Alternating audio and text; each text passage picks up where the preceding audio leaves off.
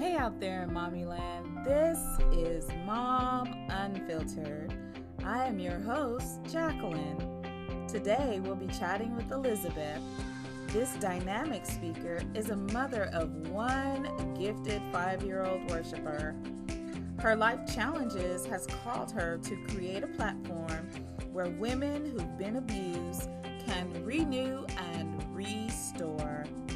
Speak Out was birthed from her through the meditation of Psalms 107 and 2, which reads, Has the Lord redeemed you? Then speak out. Tell others he has redeemed you from your enemies.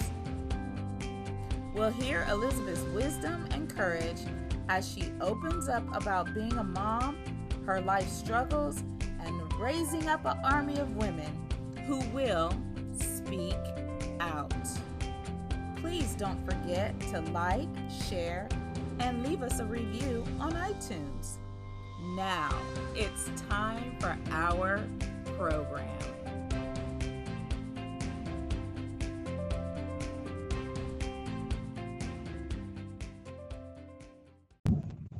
There you go. Hi, Elizabeth. Hello, hello, hello. How are you this morning? Amazing. How are you?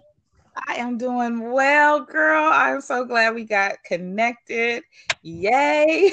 Yes, yes. this, this little uh anchors ain't no joke. I love it. So let's get into it, boo.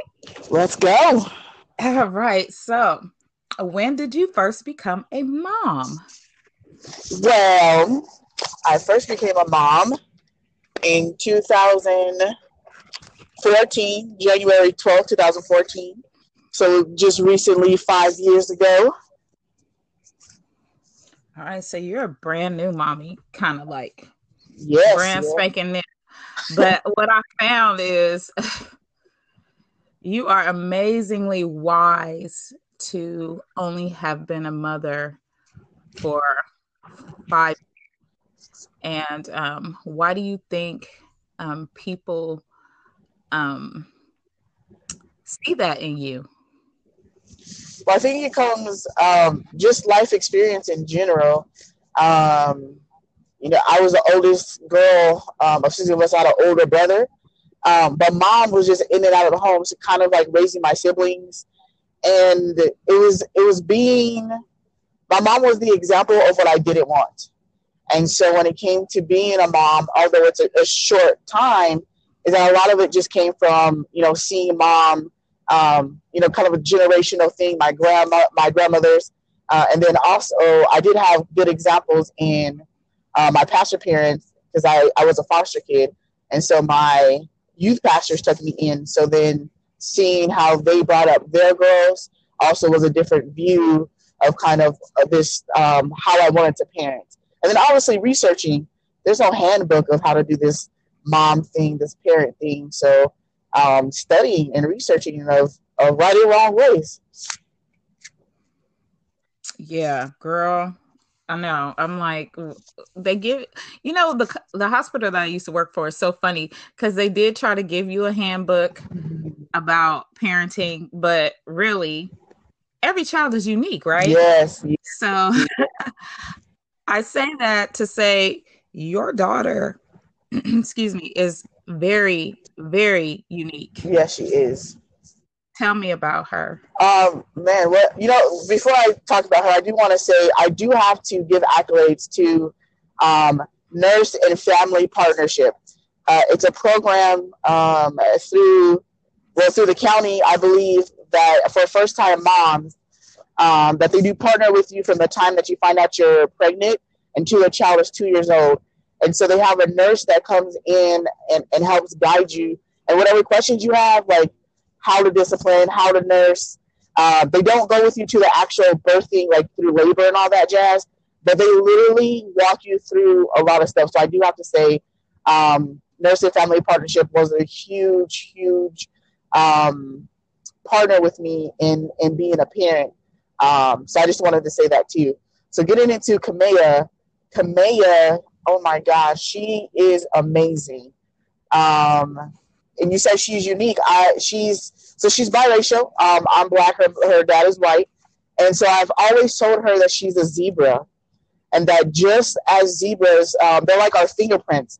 Uh, the stripes on a zebra are just like our fingerprints. That each fingerprint, each zebra stripe is unique.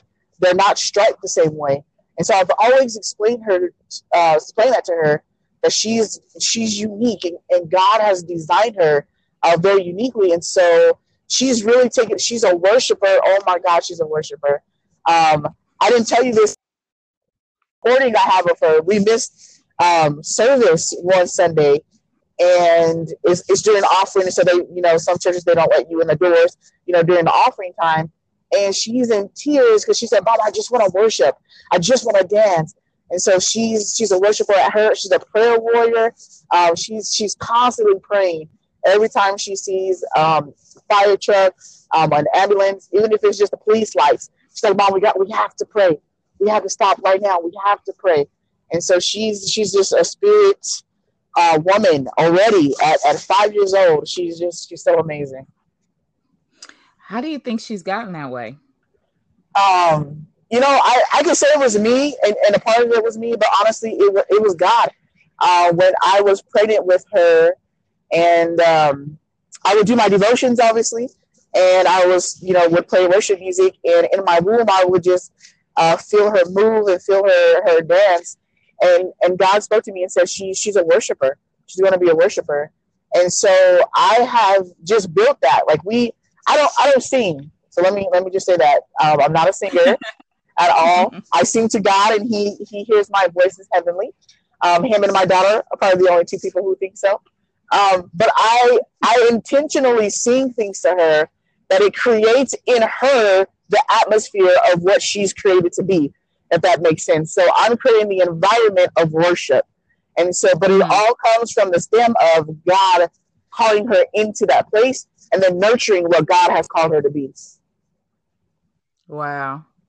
Girl, you are doing that. Yeah. You are doing that. I've I've seen her little videos with her praying, and I'm like, oh my goodness. Yeah, she's amazing. And it's it's not it's not like I was like, okay, come here, let's pray now. Like it's totally her, like her. Like, all random, huh? Man, it's so and her prayer is so cute.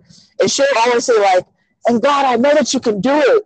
And I'm like, "Oh my, god, who is this child?" That prays like that. She's like, God, I just pray for the sick. And she always prays for animals. She loves animals. She's like, God, I pray for the animals, the animals that are hurting, and the people that need healing. And I know you can do it. She always ends her prayer. I know you can do it, God. Amen. Oh wow, that is beautiful. So, were you raised in um, Christianity, or how um, how were you raised, and how is that um, affecting the way you raise your daughter? So, you you know when it comes when it comes to that, it's kind of like a it's kind of sketchy, if you will, for my situation. Um, my mom, I think, so there's six of us, I like I said, and I I want to say before we were born, she wanted to be an evangelist, and I don't know if it was I think she was pregnant with my brother before marriage or something like that. That the church wouldn't let her continue in that calling because of that. Um, it's really it's really fishy. And so, mom, I feel like was really hurt by the church, and so she she kind of like um, would preach to us, but not really. So she would use scripture, but she would she would twist it for her own benefit. For example, um, so this is like later on in life, she's um, a drug addict and, and an alcoholic and uh, she would use the scripture. Um, do, she, she would say like, do, in, in the Bible it says that you need to obey your mom, um, obey your mother and father, and if you don't, that your your days will be long on the earth. And so you need to go take this money over to that apartment. And you need to go buy me a dime sack. And you better come straight back. And it was like, yeah. Mm. and and you know, like back in those days, like you had this fear of God. And not that I thought God was Zeus, but I just thought that God just had these lightning bolts that if I didn't obey what my mom said, that he would just shoot these lightning bolts at me.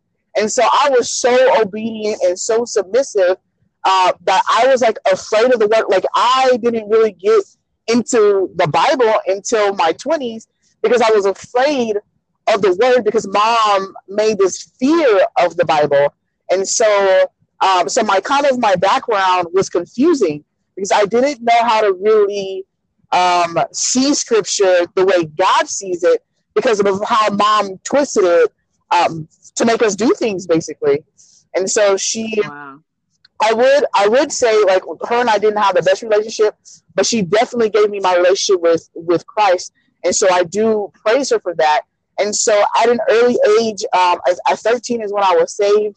And so me getting that personal uh, relationship with God at, at, that age just really uh, took me deeper into wanting to know who is this God, what is He about, and you know what's going on. And so I do have this long kind of history with my own relationship with God that helped me build on this spiritual um, foundation that I have for my daughter.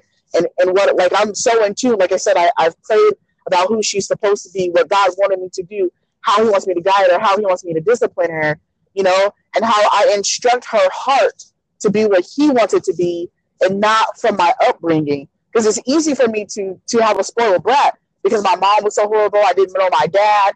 Um, but if I separate myself from her and and she's her own being and she's this being that God created before I knew she was coming.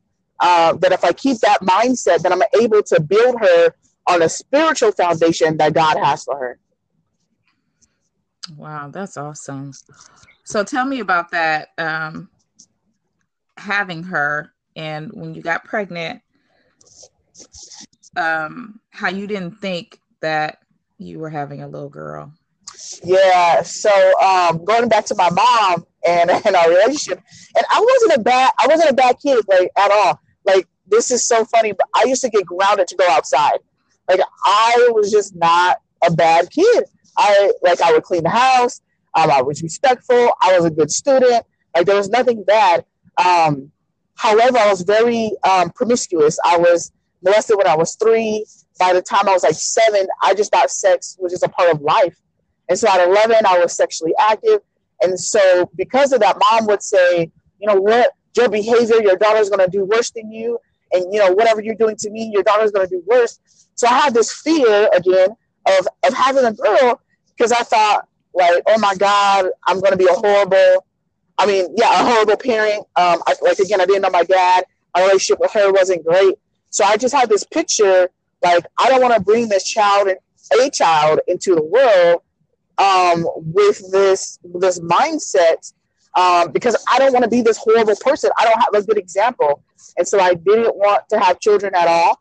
Um, again, I was very promiscuous, and um, let me be real, I didn't use protection most of the time, and so I just had this mindset that I couldn't have kids, and so um, I so with the two of them, I just you know put it off like I, I don't want kids, I don't want to have them, I can't have them.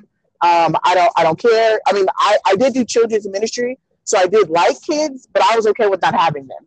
Like I can have wow. a short period of time, and then you can go home to your mama. Like I'm I'm not about the parent life. Like that was that was just my thing. Um, and so um, I got married in 2012, and um, 2013 after our um, anniversary, we decided we wanted to try and have a girl uh, or try and have a baby. Um, you know, like our friends were were doing it type thing. Um, and I mm-hmm. did want kids. And so I said, he wanted four. And I said, let's at least try for one.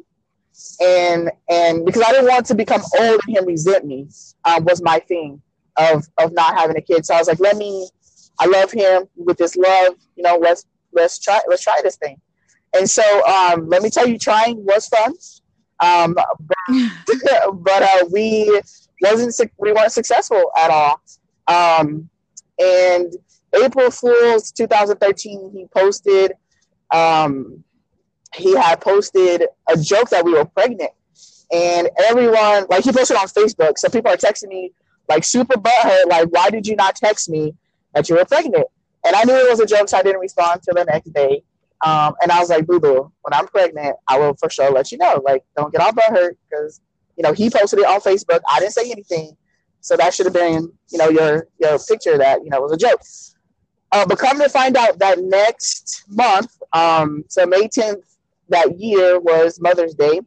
Um, one of the women from the church said, I know you've been trying um, to get pregnant, and I'm really praying for you um, that God will just open up your womb and that you will have a child. And seven days later, May 17th, 2013, I found out I was pregnant. Um, Ooh, hallelujah! I was, Girl, yeah, already. Yes, I was so I was so I was scared, but I was excited. Um, and, and again, like my husband and I were so in love then, um, and so we're like, man, we produced this child out of love, and so um, yeah, so I'm getting ready for our uh, what is it called the anatomy ultrasound, where you obviously also found out find out the gender. And this whole time, I'm like, I'm having a boy. I'm praying for a boy. I wrote a poem about having a king in my room. Like I'm having, I'm having a boy. Like it's, I have a name. Machias uh, Jabez was going to be his name. I was going to nickname him MJ. Like it was in the work. Like this, this, I'm having a boy. Like it was, I'm claiming it. And it was, it had to be like a week before that anatomy ultrasound. And I was like, I'm having a girl. And um, and I just that cook that fast that fast. You just changed your mind. Well, I no, I didn't change my mind. It was like I don't know if the Holy Spirit or God was like, um, boo boo, I know you have this dream of a boy, but you're not having one. Like you're you're gonna have a girl. And it was like my whole body was like, oh my god, I'm having a girl. Like I literally would talk to it like it was Makai. Like I would say its name. Like yes, MJ. Like I literally was was you know in the Bible it says you know speaking and it would come. I was speaking about blessing. Here I'm gonna have a son. Um, and yeah, like, like I said, that, that week before was like, God was like, oh no, boo boo, you are not having a boy. It's going to be a girl. Uh, and her name was going to be Atlantis Omega. And I was like, Atlantis is not her name. Um, I need to find a name. And the name was Hope. During the, I was during that season, um, I I was just about hope then, and I was like, I wanted a name meaning hope, and I came across the Hawaiian name Kamea, and I loved it, um, but it didn't mean hope, and so I kept I kept looking, um, but Kamea just kept ringing in my head. And so I wanted to name her Kamea Hope.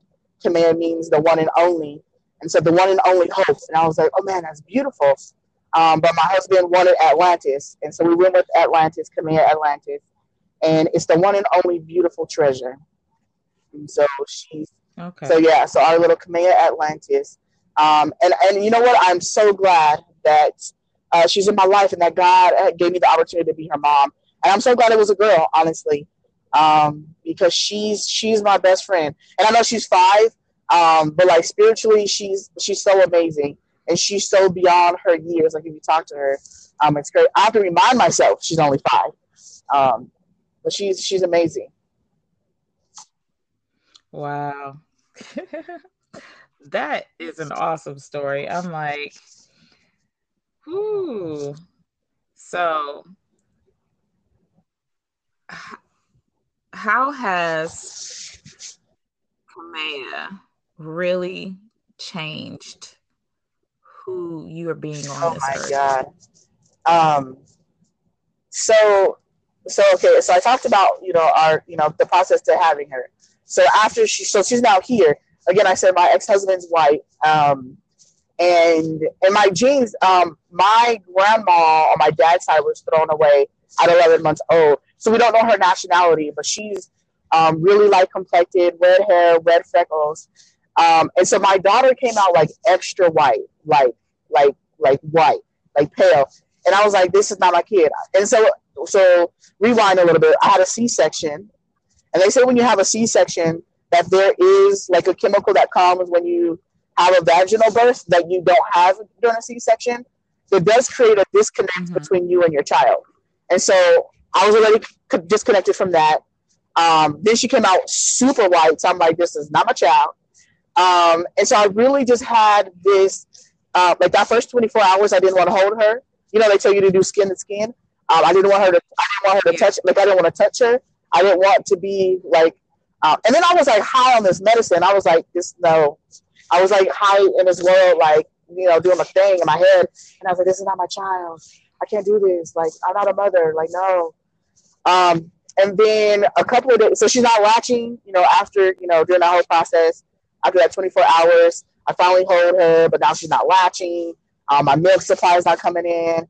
Um, my mom actually passed away um, three days after I had her. So I'm in my lactation consultant, and my sister texts me. My mom passed away. So here goes another disconnect. Um, my ex mother in law was there, but she was kind of like, you know, about herself. And so I, I didn't know how to, um, you know, people are saying congratulations and condolences at the same. So there was this whole disconnect for that first month. So it wasn't until about February, you know, into March where, um, you know, my husband went back to work, my mother-in-law's gone, and it was just me and Kamea. And I said, okay, I got, I got to do this thing. Like it, it, it's, it's me and her. I, I got to do this. And I remember praying and saying, God, I, I have no idea what I'm doing. And, and, and I don't know how, how to parent. Like, I don't know this thing, uh, but I know that this is your child. And I know that I have to be the woman you created me to be in order for her to be the woman that you created her to be. So, God, I rededicate my life back to you and back to your plan that you have for my life so that I can be what she needs to be. And so it, it was it was that prayer that just that I, I can't explain like her being her birth and her her being here is why I do I, what I do and how I do what I do. Um, because I don't want her to go through a life of promiscuity. Like it's a generational curse of of you know sex and um, as an idol and sex addiction and um, and addictions period. You know, my siblings are fifth generation alcoholics and drug addicts and, and so on and so forth. And I don't want that for Camilla. And in order for that to happen, I have to accept the generational blessings that God has for my family. And so her birth um, just helped me be, again, exactly who God has created me to be. Wow. That is awesome. I just wanted to pause and say um, to women that are going through postpartum depression and going through that disconnect, um, to rewind that a little bit back, write that prayer down that Elizabeth said, and take that on as your own prayer because um, that prayer had a whole lot of healing in it, and that was amazing. Um, so, taking you fast forward, you finally connected with your daughter you finally got this mom thing down and now um, your marriage is is disbanding. What's oh what's happening gosh. there with you and your child? So um so i was a stay-at-home um everything since i got married. Um i thought it was cute. I, I worked since i was 14 like i said i, I got taken we got taken away at 15 and so i kind of had to do my own thing financially. Um and then back then when you were 18 the the the government kind of like kicked you to the curb. Um, now they have mm-hmm. programs now from 18 to 25, but when I was a foster kid, they didn't they didn't have that. They kind of kicked you to the curb at 18, and so I I haven't worked and bust my butt um, for myself. So here comes my husband, who's like, I don't want you to work. Let me take care of you. Let me do this. Let me do this. Um, not that I know until like our divorce that he did that because he was jealous that I made more money than him. Uh, and so I, I, stayed at home our entire marriage. We were married for almost five years. Um, like I said, that second year in is when we got um, pregnant with Kamea. Um, and so she was two. Uh, we lived in Grand Junction, which is four hours from the city of Denver. We live in Colorado. Um, and he decided uh, we came to Denver. I was a youth pastor serving at Junction Community Church, um, serving as a youth pastor and we were coming to Denver for a women's conference, and he just so happened to have that weekend off, and uh, he apparently had some interviews here that he didn't let me know about, and so that we go uh, back home, and he starts packing his stuff, and he says he's moving to Denver, he got a job, um, and he's going to be headed out uh, that I think that Friday or something, that uh, he had got a Greyhound ticket, and he was heading back to Denver, and um, I was shocked because I felt like we were at a good place. Um, this was my third year now as youth pastor. Um, he had what I thought was a good job at a bank. Um, you know, our daughter's getting big, she's walking. Um, you know, all these things like we're just you know in the flow of life. Um, and he leaves and he moves to Denver, and so I become a single mom overnight. I'm very emotional. Uh, I didn't know what to do. Um, at all. Like I, I, I didn't know what plan, like what we're to stay together, were we not to stay together, were we all to move to Denver? Like there was just so many questions. Um, and and honestly, like my faith was shaken, but it didn't it didn't stop. So I was just um, in my prayer closet like crazy because I, I just didn't know uh, what to do. And so um, so it started off there. He would he would come back into town here and there, take our daughter for hours, um, and I didn't know where they were. He wouldn't tell me what's going on. Um, you know, when people were planting things in my head, like, oh, he's gonna take her to Denver. Uh, what what happens if he just takes her? And so he um, planned on coming in August for his birthday and take her for a week. And so I decided to, um, you know, get a restraining order. You know, things are escalating. Um, I, I filed for divorce um, or start the process to file for divorce because he's not communicating. I don't know what's going on. Um, and here I am with this this two year old, and um, we start the process, but we decide to reconcile. And I moved to Denver 2016. Um, yeah, February 2016. I moved to Denver. We tried to work it out, but that September, um, he filed for divorce. Um, and I remember the day he told me I was laying and, and, and rubbing his stomach, and we're having this good marriage emotional moment, and he starts crying. Um, I told him I was going to take him up the mountain to work, and uh, he starts crying, and he says, um, "I love everything you're doing, and you're great, but I just don't want to be with you." And I filed, and he's wow. like, "I filed for divorce yesterday, and um, uh, they should be serving you. The sheriff should be coming and serving you sometime um, early next week. And um, man, I was devastated on the inside. I was devastated, but I didn't show it on the outside. I still f- fulfilled what I, I was going to do. I took him to work. I still made him breakfast, lunch, dinner. Um, we were still living together. He wanted to live together. Um, so our lease was up, and so um, we were going to go through the divorce process. Um, but that following like month, he uh, we got into a disagreement. Kamea got sick and he tried to hit me um, because we got into a disagreement, and I was like, "No, this is not a safe environment for her." Um, and I took her and some of our stuff. Had my little sister, who's a Marine, um, come and uh, we packed our stuff. We moved over to her house, and uh, we've been separated since then. Our divorce was final February eighth, two thousand. Uh, 17. And so we're coming up on two years um, on that 8th, February 8th of being divorced. Um, and I first wanted to, to, to shelter her from um, this traumatic experience. And so I, I didn't want her to see him at all. Um, so I, I didn't. I, he tried, well, at first he was like making demands. You need to bring my daughter back. And I took like, I didn't have anything in my name. So I had like $300 in cash. You need to bring that cash back you need to come take me to work. Um, he didn't have a license. We had one car. He's like, you need to come back. You need to come take me to work. You know, you took my daughter. And I was like, no, this, this is not how it's happening. Um, you're not going to see her, you know, type thing. I was all in my feelings, being selfish and emotional. Um, again, I think she's free now. And I'm like, no, this is not like she's too young for this to happen. Like, no, like this is not happening. Um, and things just kept escalating. Um, you know, we obviously going through the divorce and stuff. Um, uh, he tried to file for full custody of her, um, different stuff. Like it was just a fight. Um, it, it still is a fight, honestly. Now, um, almost two years later, it still is a fight with her. Um, but I have to constantly just remind her again of who God said she is, because now he's believing mm-hmm. God and he's like planting all these things in her. So I have to be the constant reminder of we do self affirmations every morning. Uh, we we do prayer times. We do our worship time. Um, and even going to his house, I have to pray for the environment that she's going into. You know, God me um, that he he made um, my ex husband her dad for a reason, and I can't s- sever that relationship because I don't like him.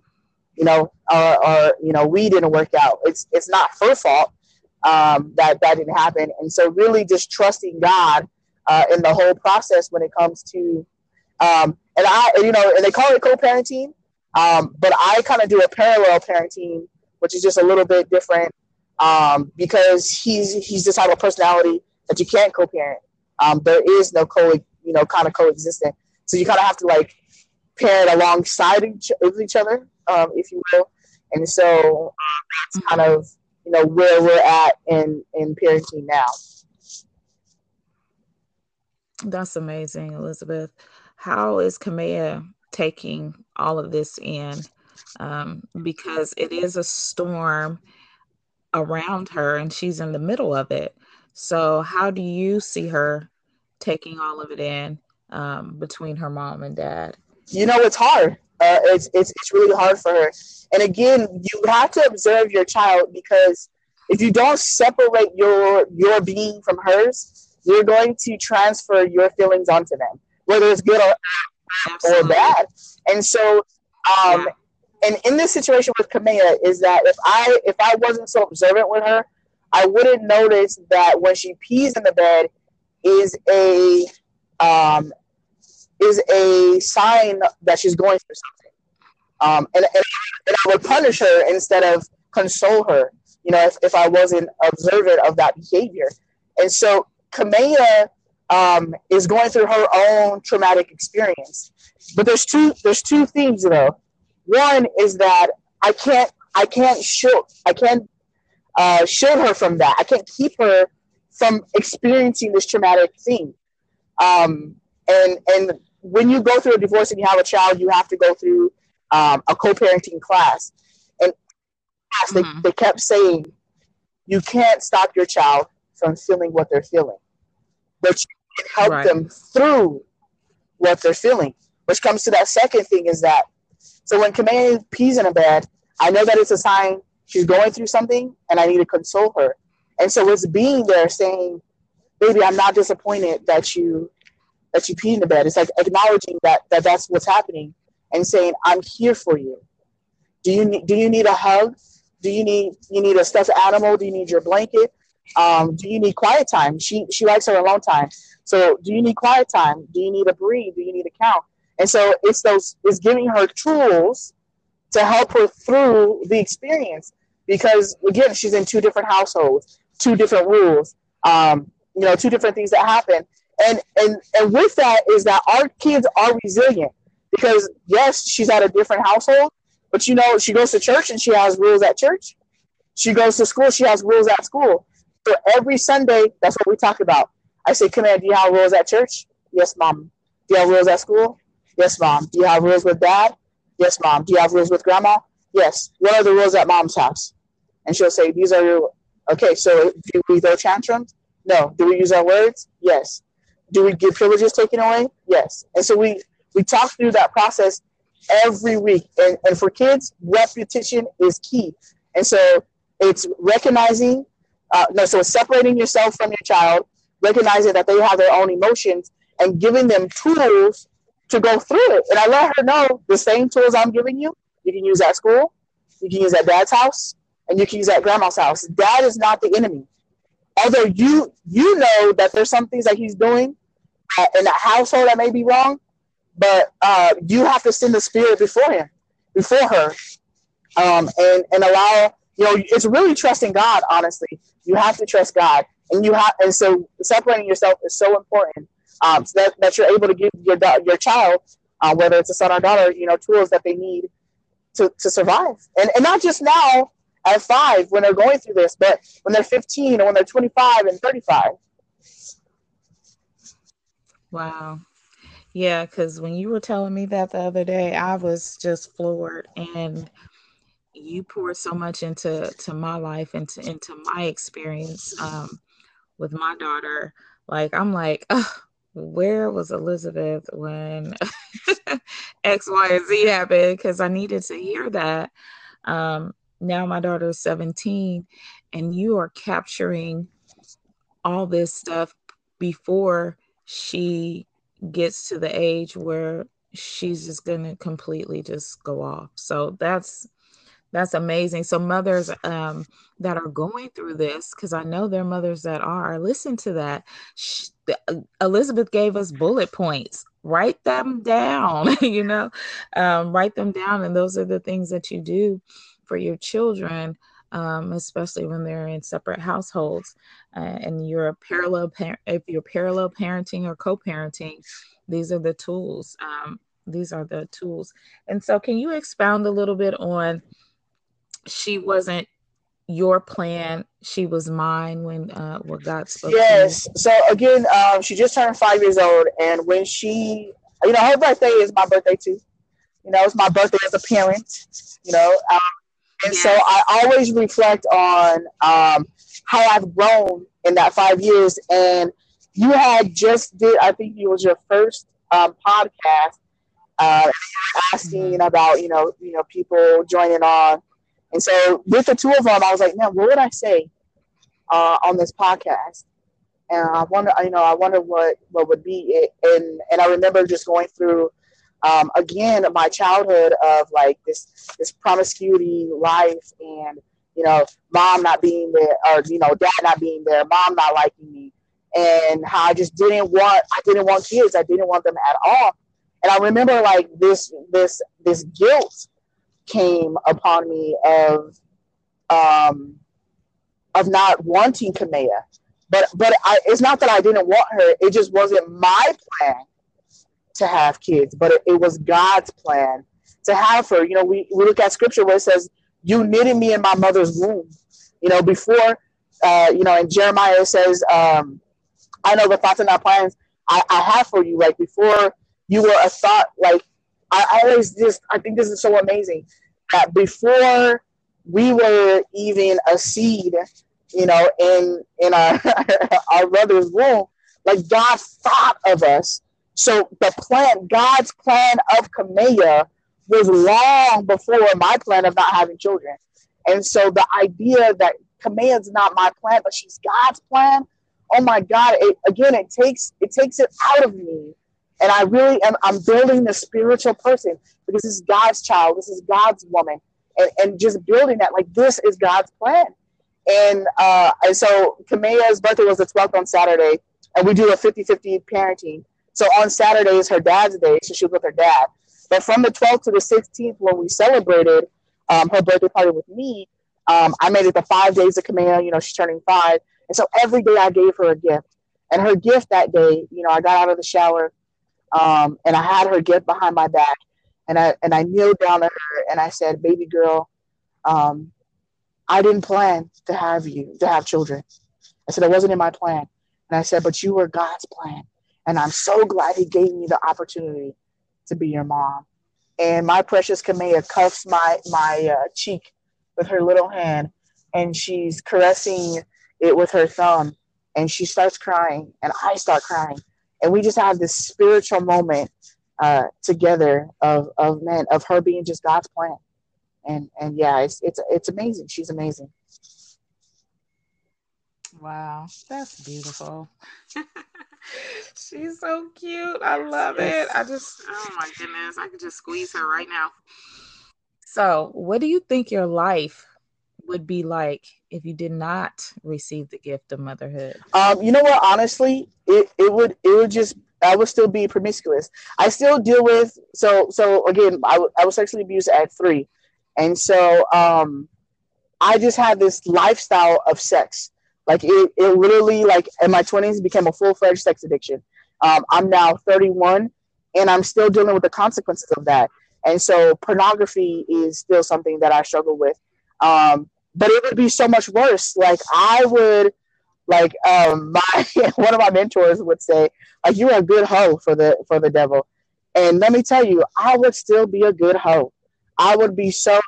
I, I love sex. Let me just be real. Like it's amazing. And so I would I would be in somebody's bed every day, twice, seven to ten times a day. Like I'm not I'm not even exaggerating.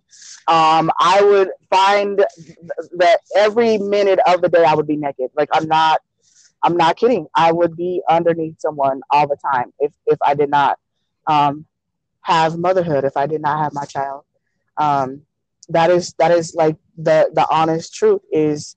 Um, I would not I would not understand my purpose. I know that my purpose is not Kamea, but she had she had re uh, you know like um oh, I, I, can't think of the scripture of um, God will always provide a way out.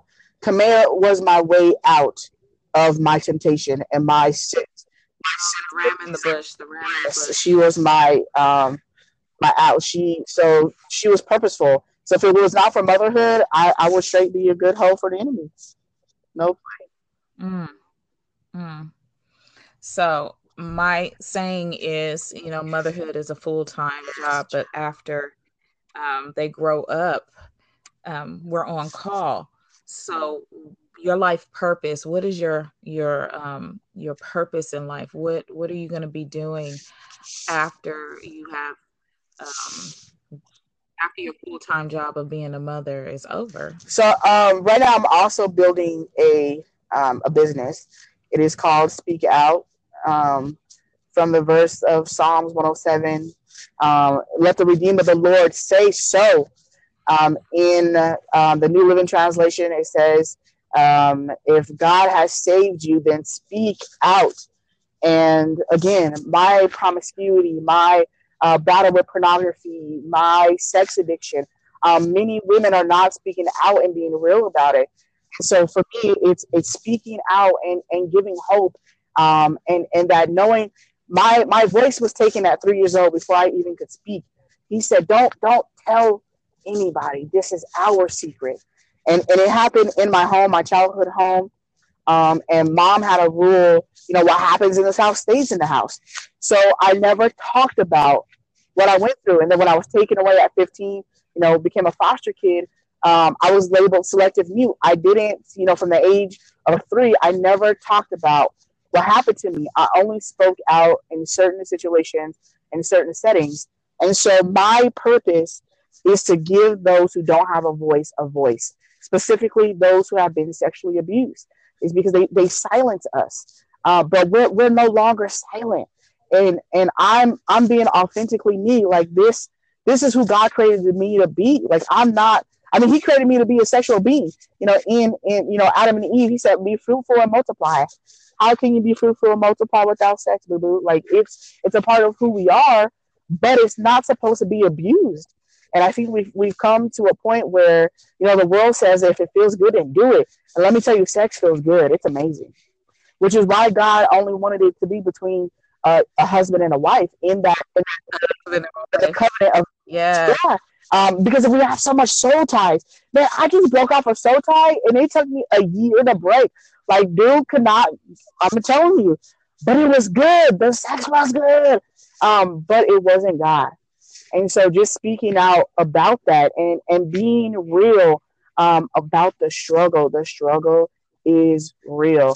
And so that's my purpose. Um, my ultimate goal is to have a center for women. to call it the Victory Center um, where where they come, um, those who have been sexually abused. I mean, if it's any abuse that that they were silent in, whether it's domestic uh, violence, uh, whatever abuse that it may be, emotionally, mentally, physically, um, that there's a victory center um, that they will have victory from that abuse um, and really take them through through my process that I call the five no's um, of of victory and and becoming victorious over that abuse. So having a center for women um, for their kids to help them through you know life situations because honestly after my divorce i didn't know how to be an adult.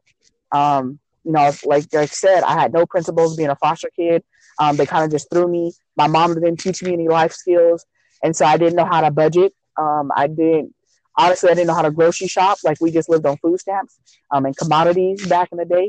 And so um, i did not know life skills and how to hold down an apartment how to um, you know, be financially secure alone, um, that I don't need a man to provide for me. And so the Victory Center is going to teach just those basic um, life skills to, to help the woman um, stand strong on her own two feet and be, again, exactly who God created them to be. Oh, wow. That sounds amazing. That sounds truly amazing. Whoa, girl, you are doing it. You are just getting it done. Yes, yeah. Getting it done. Now, you said that um, you are preparing yourself to be ordained. Yes, yes, yes. Um, man, it has been a journey. Um, the, so I go to the Potter's House of Denver, um, and they have a two-year ministry track, and I have completed said track. Um, so um, I'm just basically, you know, waiting on the the officiating of being ordained. Um, and and I it's, it's all thanks to God. I literally only took the class to add um, the ministry benefit and um, again the Word of God in, in an actual you know seminary, seminary setting. Uh, we have professors from the Denver Seminary that are our professors at the classes at the church, and so um, I wanted some seminary background grounding again because mom's biblical training was very skewed. So get this um, this sound teaching of the word, um, so that when I when I help women in speaking out, that it's also with a biblical perspective, and that it's not just um, my life experience, but it's both my life experience with God words together to help bring women to their victory, um, which was my intention. Again, my plan um, of getting into it, but it wasn't God's plan. God's plan was me to be um, ordained, and so um, I'm excited to be on the track, and you know, just waiting for um, it to be officiated at this point. And then um, working on um, being healed and, and uh, You know, healing is, is an ongoing journey. It's it, you know, like if you think of salvation, it's an event. It's not. It's not the. It's not the the overall goal. Uh, you know, it's it's it's an event, but you every day live out the journey of salvation. And so, when it comes to being, um, you know, healed from promiscuity, being recovered from a sex addiction, uh, it's it's every moment, every every second of the day. Everything can. There could be a commercial on TV that I get triggered by. There could be, you know, a guy that I have a crush on, and Lord Jesus, I love me a nice chocolate man. And when he walks past me, I, you know, I, it, it triggers me. Um, and so it's every second that that healing um, and deliverance is is there, and that's why God sent us Jesus, um, because of that that grace that He has, and the love of God is amazing, uh, and the power of the Holy Spirit just to conquer those temptations, oh, you know. And so, um, just living in in the Trinity, God, you know, a lot of men believe in God, but not a, not many believe in the Trinity. Um, so mm-hmm. so just living day by day the journey of wholeness and so, yeah, I'm I'm definitely in, in a healing. My healing will never be done. Victory is every day. Um, yeah, it's a process. I love that. I love that. Living out the journey of salvation. Oh my yes. goodness. Girl, that's gonna be my mantra this week. Now, All right, Elizabeth. One more question. And this is hard, but what is the greatest gift you want to give mothers that are going through, that have been through what been through? Wow, the biggest gift that I can give mother. You know what I would say? Um, prayer and fasting. You mm-hmm. got you got to have the relationship um you know, what is it, vertical. You got to have that relationship with God because you you can't do anything with without it. You can't be you can't be a good parent because separating yourself from your child is hard. Um, there, if you nurse your child, there's a connection, um, oxytocin that comes from a mother um, in in nursing and breastfeeding um, connects you to your child an un, unbelievable bond it's ironically the same oxytocin that comes in the release of an orgasm, which why soul ties are so are so crucial. Is you have this tie, um, you know, scientifically, if you will. And so, if you if you do not separate yourself and have that one-on-one relationship with God, um, you're going to miss it. You you can't be the parent, you can't be the woman, you can't be the businesswoman, you can't. And it comes through prayer and fasting. Um, and I say that because fasting is not just man, I'm not going to eat today, um, or or for me it was like man, I'm not going to have sex today. It, I'm not going to watch pornography. It's more than that. It's saying God, I love you enough that I that my nourishment comes from you. I, my I'm sacrificing what man may say feeds me, what man says feels good, and I'm coming to you and I'm saying that I want to feel good with you.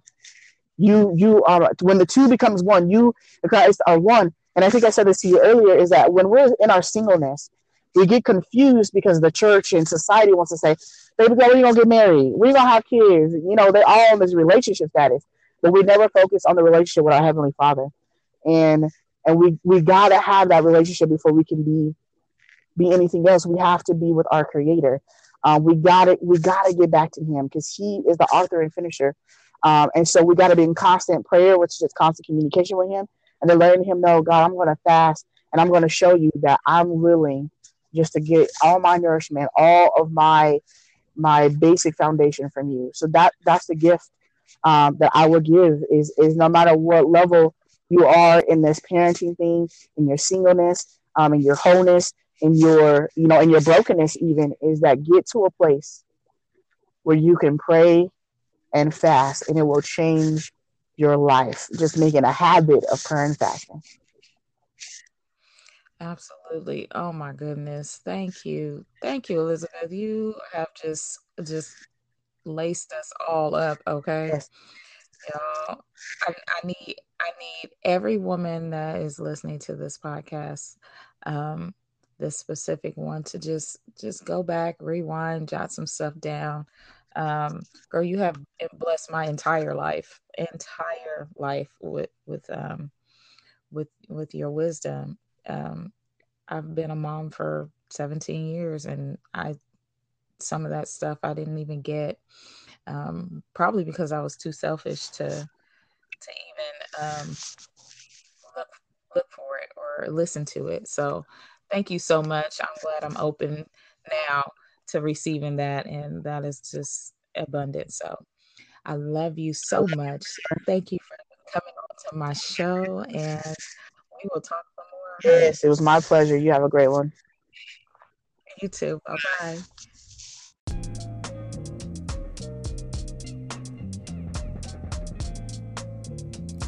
Thank you for tuning into our program. Don't forget to like, share, subscribe, and leave us a comment.